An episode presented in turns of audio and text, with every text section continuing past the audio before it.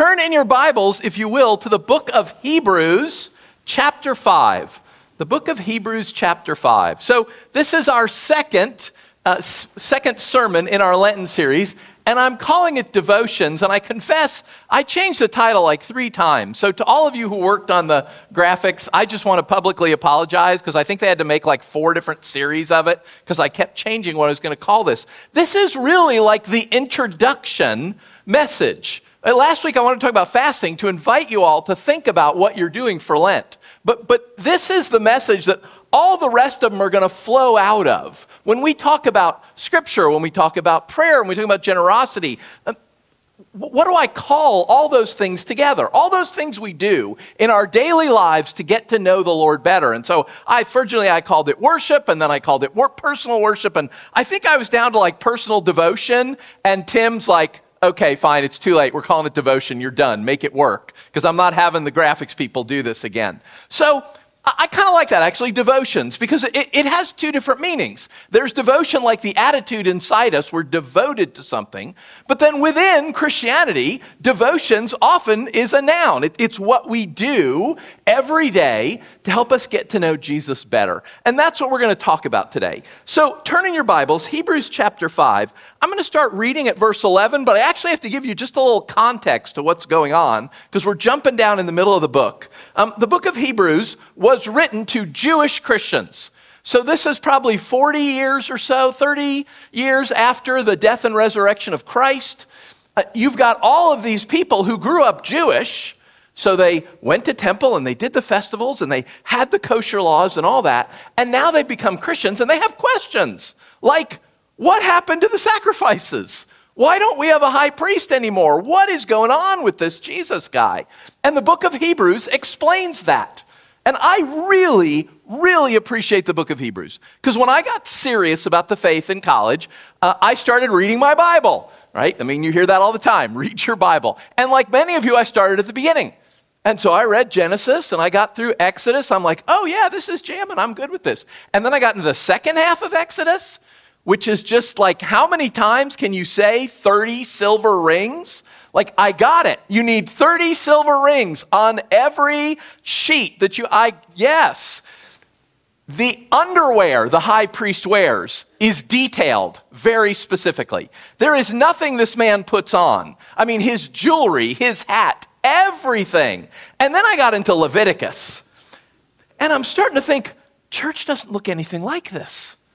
Like, this is in the Bible. Why don't we do any of this? What? My church doesn't look anything like this. So I went to my pastor that next Sunday. After when church was out, you know, he stood at the back like I do. His name was Alan. I got there. I'm like, Alan, you got to help me. okay, this is a serious question. Why don't you have blood on your right big toe, your right thumb, and your right earlobe? Because the Bible says anyone who ministers before the God's altar had better have blood on him. And he laughed and he's like, You're reading Leviticus, aren't you? Like, yes. It's like, Yeah, make you a deal. Okay? Stop what you're reading and read the book of Hebrews. Just jump forward, read the book of Hebrews. You read a couple chapters a day, you'll read it easily in under a week. Then next week, come back, and if you need to, we'll get together and talk. And so I read the book of Hebrews. I came back to church the next week. I met Alan at the back door. He shakes my hand. He's like, okay, do, we, do you want to get together? You want to talk about this? And I said, no, I'm good. I get it. Like, I, I, I, get it. It explains why we don't do these things anymore. The book of Hebrews explains all this. So, the author of Hebrews at this point, in middle of chapter 5, has just finished a section on how Jesus can possibly be the Messiah.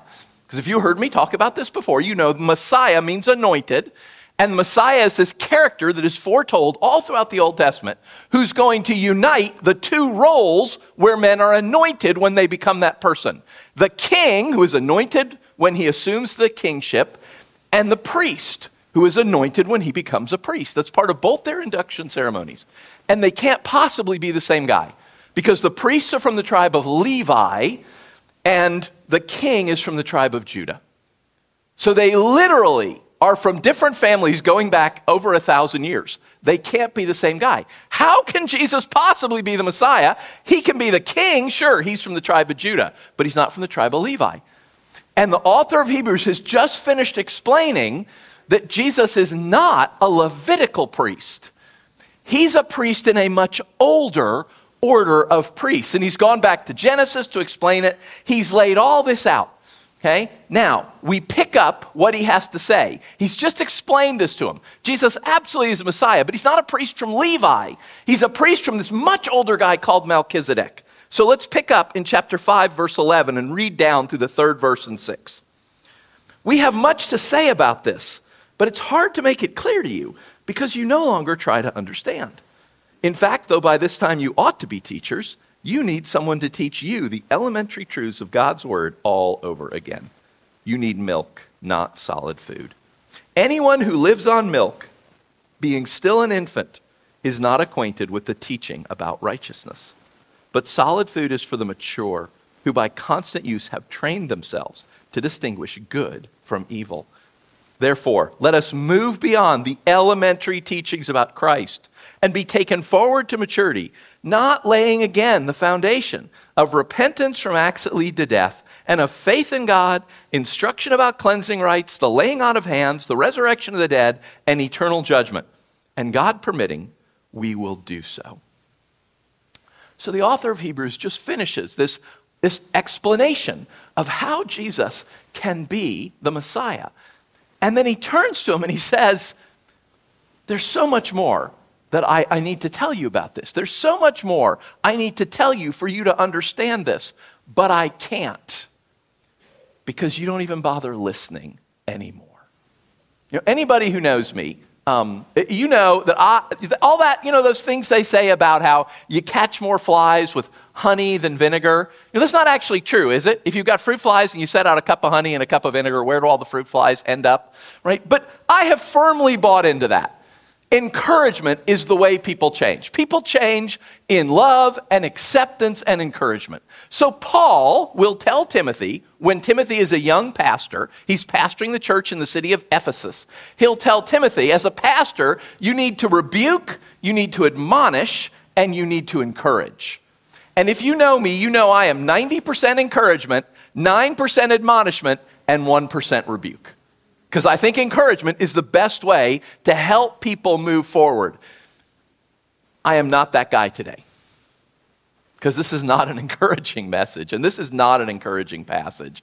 And the guy who's writing, whoever is writing Hebrews, we don't actually know who wrote it. Whoever the author of Hebrews is, um, they are not encouraging. They are exhorting and they are rebuking. I mean, listen to what they say about this. We have so much more to tell you, but it's hard to make it clear because you no longer try to understand. Like, like the way he writes it, right? You used to try. You're not even trying anymore. And I wonder how many of us that is true for. I bet for lots of us, you can think of times, if you've been a Christian for a while, and some of you haven't, some of you are brand new, and great, we'll get there. If you've been a Christian for a while, can you think of times when you were more committed? You were more serious. You wanted to know. It mattered more to you. you know, one of my favorite books is uh, C.S. Lewis's book, The Screwtape Letters, which is written from the perspective of a demon teaching another demon how to make Christians ineffective, how to tempt them and keep them. I mean, there's nothing they can do about your salvation, but they don't want you messing with anybody else or being a hindrance to their plans. So the whole book is, the, is you know, theoretically, instructions from a demon. And he, the, the, the demon he's uh, counseling wants to make this guy's life really hard. He's like, oh, I'm gonna, I'm gonna give him hard things and make it really bad for him and all. And the big demon, his, his mentor, is like, absolutely don't do that. Trials drive people to God. No, make his life easy, make it comfortable the road to hell, it should be a gradual slope with no stones or anything that could bother you. Make it easy on him, and he will forget all about God. Said, you want, we want men to feel like they're getting along in the world and they're having their way in the world, when actually the world is having its way in them. And that's what he's talking about. He's like, You guys used to care. You used to try. You're not trying anymore. And I wonder how many of us in here that is true for. We used to care. We used to try. It's just not that big a deal anymore. We tried that. It wasn't that great. It didn't work the way we thought, whatever it was. We, we got married. We had kids. We got jobs. We used to try. But he says, you don't even try anymore. In fact, although by this time you ought to be teachers, you need someone else to teach you the elementary truths of God's word all over again. That's a really polite way to translate what he says to them. It, it's quite harsh the way he says it. He, he literally tells them, You need someone to teach you the basic principles of the beginnings of God's word. Milk you, need the absolute basics. You've been believers for a while. Again, we, we don't know exactly where the people receiving this letter are. We just know that they're Jewish Christians from some of the things he says. We don't know how long they've been Christians. But again, it's been 30 some odd years since the death and resurrection of Christ. They, they presumably they have a functioning church. And he says to them, You guys ought to be teaching other people by now, but you're not. You, are just feeding. You just want to feed. You just want people to feed you all day long, over and over again. And anyone who lives on milk is a baby. Anyone who lives on milk is a baby. They are not acquainted with the teaching of righteousness. But solid food is for the mature, who by constant use have trained themselves to distinguish good from evil. I looked up for this message what are, what are the most popular life verses? When people say, oh, this is my life verse, you know, this is the verse I'm basing my life on, what are they? And you can pretty well imagine. They're very encouraging, very hopeful messages. We are more than conquerors in Christ.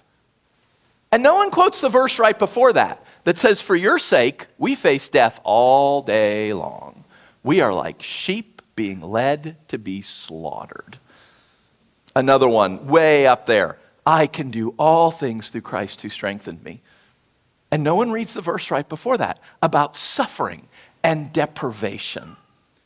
We love the parts of the Bible that encourage us that God is for us, that He is at work in us, the, the parts that, that feed us. And they're all in there, and they're all 100% true. But, folks, maybe this should be our life verse. Solid food is for mature people who, by constant use, have trained themselves to distinguish good from evil. Do you hear that? Constant. Not coming to church one time a week this is not going to do it for you. Don't get me wrong, this is important. You should absolutely do this. I would not be up here preaching to you if I didn't think it was valuable. But it is in no way, shape, or form constant use. And you are not training yourself. That word train, it means literally to go to the gym. It's where we get our English word gym. You go to the gym. How much if, if you go to the gym, the average person who, who says, I attend, I attend church regularly, right? That has now slipped to less than two times a month. If you, and when they, and they interview people and say, Do you go to church regularly?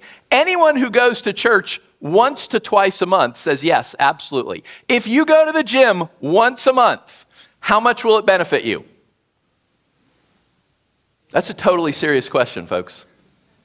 If you go to the gym once a month, if you get on the treadmill on the first of the month and the 15th of the month, how much cardiac endurance are you building? Zero, thank you. Absolutely none. It doesn't help you. It pushes you and you're tired and you're sweaty and you get an endorphin rush and then you do nothing for the next two weeks and it's gone. No one trying to accomplish anything significant trains once a week. Right? Ask Mike Shetler how often he plays the bass. I can assure you, this is not the only time.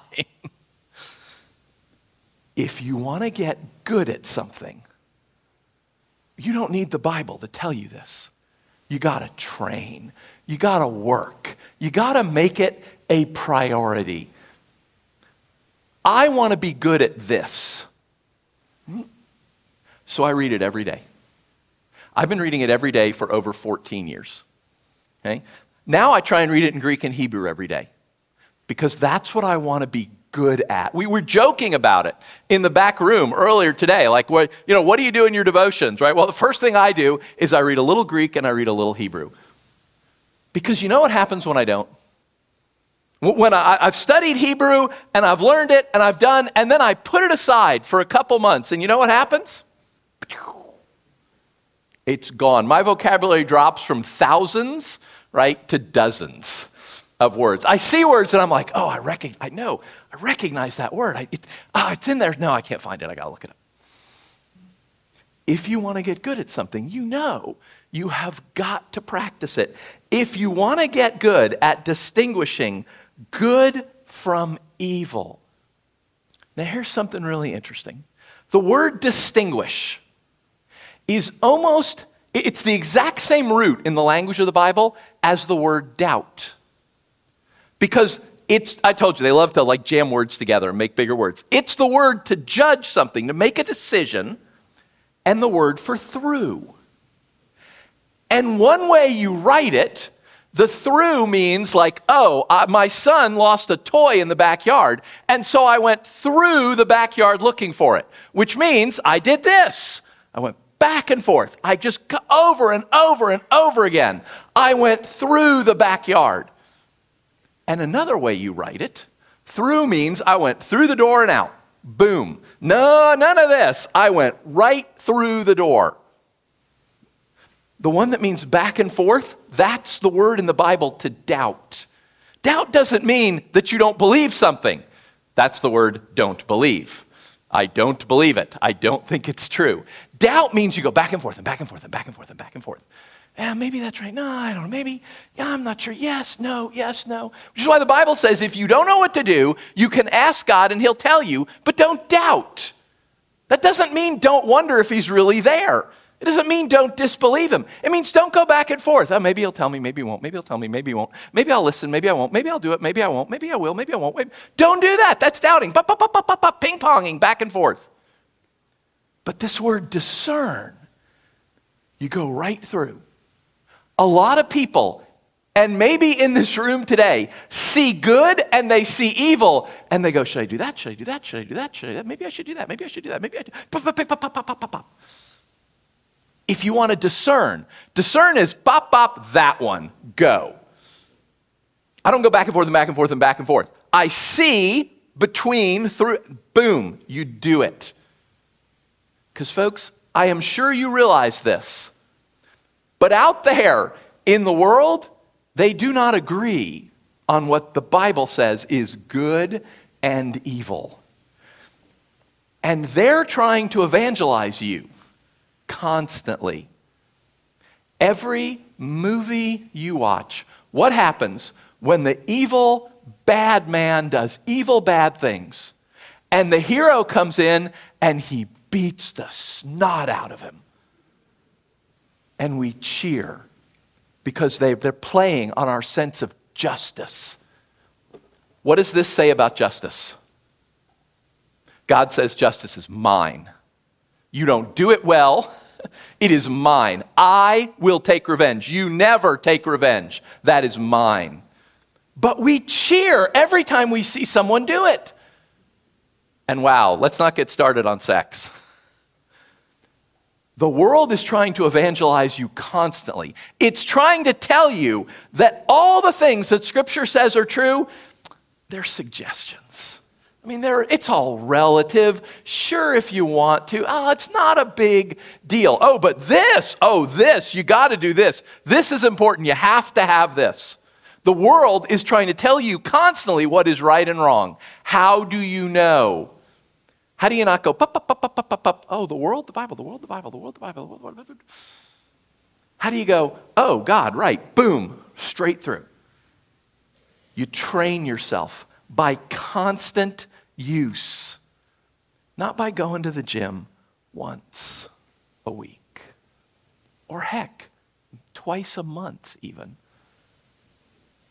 Devotions, right? That, that time we spend with God. We are going to be talking each of the next several weeks about the components of that. Like, like scripture. We're going to spend a whole week on scripture. We're going to spend a whole week on prayer. We're going to spend a whole week on generosity and silence and Sabbath and all these different things that we do to remind ourselves of the truth. But you must be committed to doing them. Because whoever wrote Hebrews, he's just written to these guys explaining something, probably even something they were asking, something that confused them. And afterwards, he says to them, ah, There's so much more I need to tell you, but you don't care. You don't actually care. Have you met people like that? Have you talked to folks like that? You know, I, I get, as a pastor, right, I, I'm out in the community, I talk to a lot of people. Talk to a lot of you all. I talk to a lot of people who aren't in our church. I talk to a lot of Christians from other churches and non Christians and, and everything else. And it doesn't take long to figure out who has a, a sincere question and who doesn't. And the people who come to me and want to know, you know, why are Christians, why are you so judgmental? And I'll say, about what? Well, about everything. Okay, great. What, what has a Christian judged you on? Well, not me personally. I just read on the internet. Like, oh, well, it must be true then, of course. If you read it on the, you know, I read on the internet a guy named Bob who thinks he's a llama. You think everybody whose name is Robert thinks they're a llama? They, they just want to argue. They're not interested. They're not even trying. They don't want to know the truth. And then there are people who really do, that, that you talk to, and they're like, oh, thank you. Even the people who completely disagree with you, like, oh, I, I, I get it. I, I, yeah, that makes sense. I see. I'm going to have to think about that. I see why you say that. That, that, that that's not, I, I thought that was ridiculous, but you're right. You, you are being consistent. Hebrews says you got to practice or you're going to be the former guys. You're going to be the guys who ultimately don't really care and don't really want to know, but you've got all these questions that come into you. What about this in the Bible? And what about this in the Bible? And what about that? And what about these hard stories and everything? And there are answers. All those hard questions in the scriptures, there are answers. Some of them we don't like. Because some of them, the answer is God says, the whole world is mine. I can do anything I want. You are mine. Your life is mine. I can do anything I want. But there are answers in the scriptures to so many of the things we wrestle with, but you have to care. And whoever wrote Hebrews, like, ah, you don't even want to bother anymore. Is that any of you? Like, seriously, ask yourself that question. Is that you? Have you stopped caring? Did you used to care and you don't? Is this it? Is this the only thing that you get in the week of spiritual consequence? Do you just come here to be fed? Oh, the music's good. And we get this, you know, I normally, 99 times out of 100, I'm going to be encouraging. I get this really encouraging message. And folks, that's milk. That's milk. How long? In the lifespan of a human, how long do you drink exclusively milk? What would happen if you found a 10 year old and all they'll do is drink milk? If you want to grow, you got to care first. And if you care, then you have to work. Brothers and sisters, your salvation is a free gift. Totally free. Cost you nothing. Cost Jesus his life. Costs you nothing. Your sanctification is work. Your salvation is when you became a Christian, when Christ saved you. He transferred you from the realm of the dead to the realm of the living, from the kingdom of darkness to the kingdom of light. But becoming more like Him, that takes work. Now, I have good news God will do that eventually. One way or another. It says it in Scripture. Romans says God has predestined us to look like Jesus. It will happen. But our part is to work, to train ourselves to know good from evil. There's a story about the Apostle Paul in Acts that I still don't know what to do with. He's in the city of Philippi, he's preaching. If you've read Acts, you know, Paul, as he's wont to do, he preaches a little too long. He just keeps going when he might, maybe should have kept his mouth shut. But he starts a riot. He gets arrested. They take him to the jail, and the jailer beats him with a rod, scourges him, so whips him so his back is shredded, puts him in jail, which means you're chained to the wall, and then just because he's feeling especially sadistic, puts him in what we translate as the stocks. But it's not this kind of thing like we do stocks. It's this thing that to your legs that splays your legs out so you have zero chance of ever going to sleep. It's just there to make you so, it's so painful and uncomfortable, you will never sleep. You will just be awake constantly in pain. The jailer puts him in these. There is an earthquake that night, and the chains fall off and the walls fall down. And the jailer, who's a former Roman soldier, so he knows what the punishment is when you're the guys in your jail get loose. It's a, it's, it's a capital crime. If you let a prisoner go loose, you trade your life for theirs. So he's going to be crucified, he's going to be executed. And so he pulls out his little short sword that Roman soldiers have, and he's going to kill himself. And Paul from the back of the jail, it says it's all hazy because you know it's been an earthquake. There's dust and on the air. Paul sees him pull that sword and he starts screaming down the jail. Don't hurt yourself. We're still here. Don't hurt yourself. If he had kept his mouth shut, then a man that beat him, whipped him, and put him in the stocks would have killed himself. Paul would have had nothing to do with it. He'd be completely innocent. Totally 100% innocent if he had just pretended he never saw that. And when he sees it, he starts screaming, Don't hurt yourself. We're still here. And you totally get why the jailer runs in, prostrates himself in front of Paul, and says, What do I have to do to be like you? What do I got to do to be saved? Because I look at that story and I think, Would I have kept my mouth shut? Would I have just pretended not to see? And a man that had horribly, horribly abused me whipped, beaten, put into stocks. I mean, that the stocks, you don't have to do that. That's just being a jerk. He's got to chain him up. Maybe he was even required to whip him. That might have been part of the penalty. Putting him into stocks is just because he wants to be a little sadistic. Maybe because you made him get out of bed that night to haul you off or something. Would I have yelled down the corridor, I'm still here. Don't hurt yourself. Paul. Paul had this. Paul knew what was right and what was wrong. And when he saw that happening, he didn't go, Should I talk? Should I not? Should I talk? It's probably the right thing. Ah, you know, if I keep quiet, I mean, it'd be good for the world if this guy was gone. Seriously. Like, this is just a bad man. But, you know, does God really want to do that? Well, but he's a.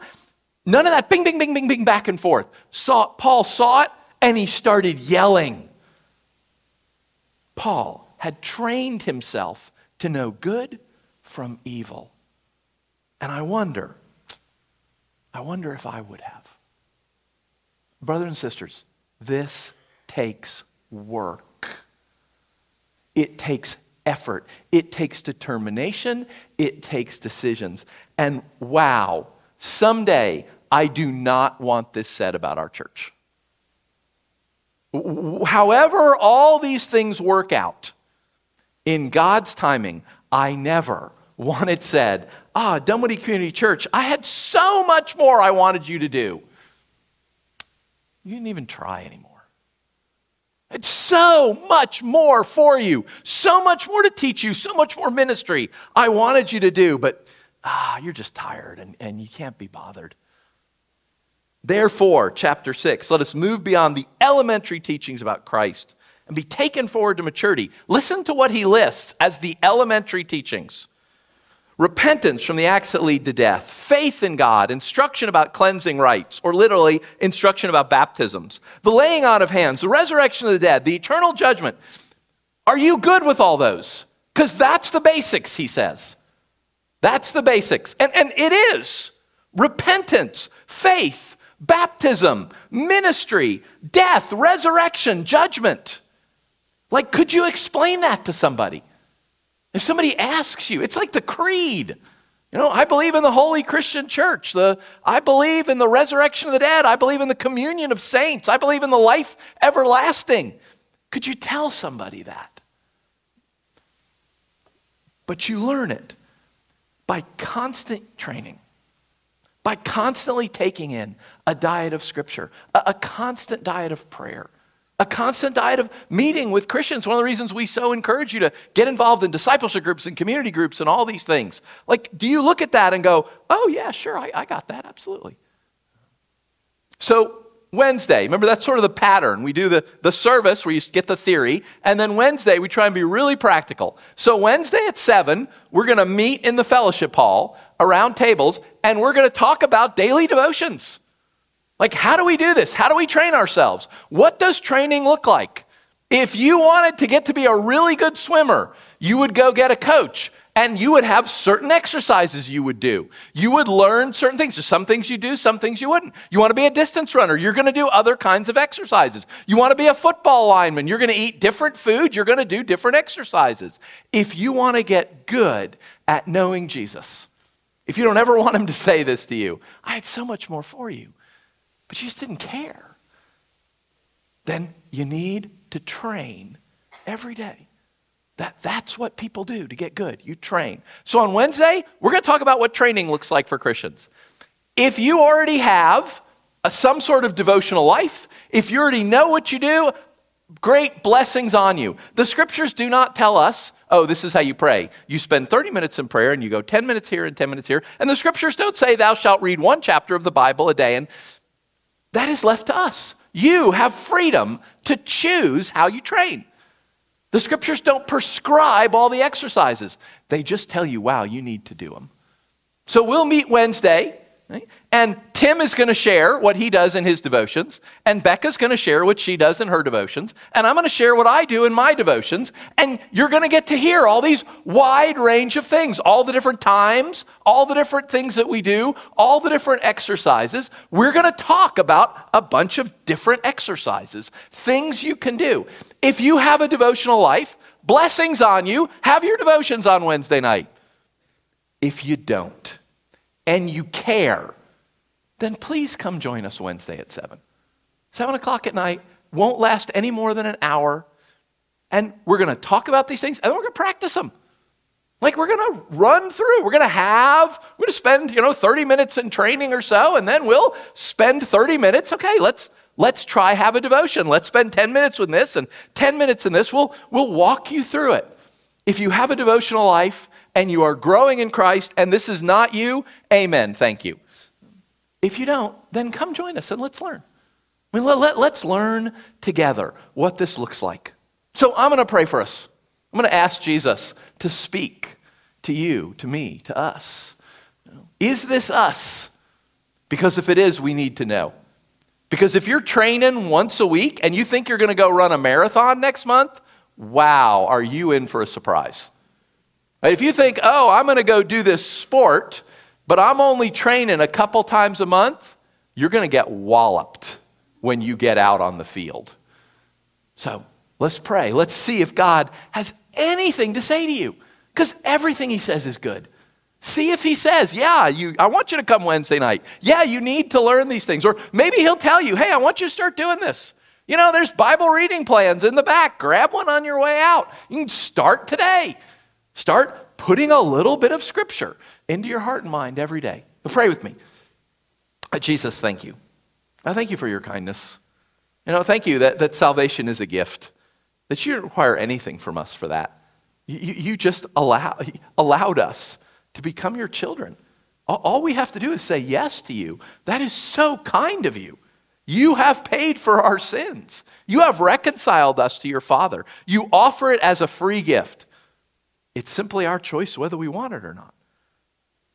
Uh, but Lord, we know that, that salvation is not some sort of honor society that we get inducted to and then we're done.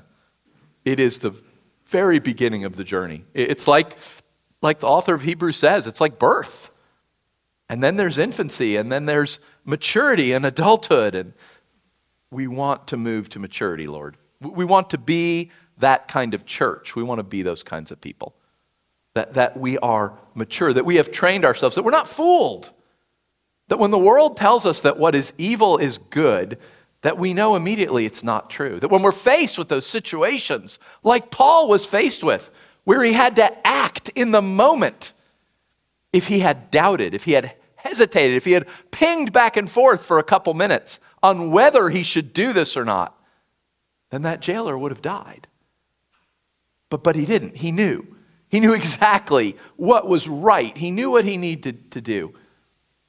And so we call that jailer our brother in Christ. We will meet him in your kingdom one day.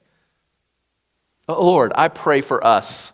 I pray for Dunwoody Community Church. Pray for everybody listening to me. Holy Spirit, speak to us. Like, is this us? Have we stopped caring? Are, are, are, we telling ourselves, oh, I go to church once every few weeks, and so that's good. That's all I need to do? Lord, be gracious to us. We want to care. We want to be your people. I pray for my brothers and sisters. I pray for anyone that this is true for, that they have stopped caring, that Jesus, you will give them enthusiasm again, that you will speak to them, that you will give them purpose, that they will want to know you better. And for all of us, Jesus, uh, give us courage, give us determination. Training is hard. It is hard to exercise every day. It is hard to go out every day and to do these things over and over. You know what a fickle people we are. Give us courage, give us determination. Help us to be people that, that this is true about, that we know the difference between right and wrong. We're not fooled when the world tries to tell us nonsense. Jesus, I pray for my brothers and sisters as we take communion, as we sing again, as we go home and have lunch and do the rest of our days, speak to us, Lord. Is, there, is any of this true about us? Is there anything you want us to do or to change? Because we desire to be your faithful people. And so, Lord, we ask all of this in your name. Amen.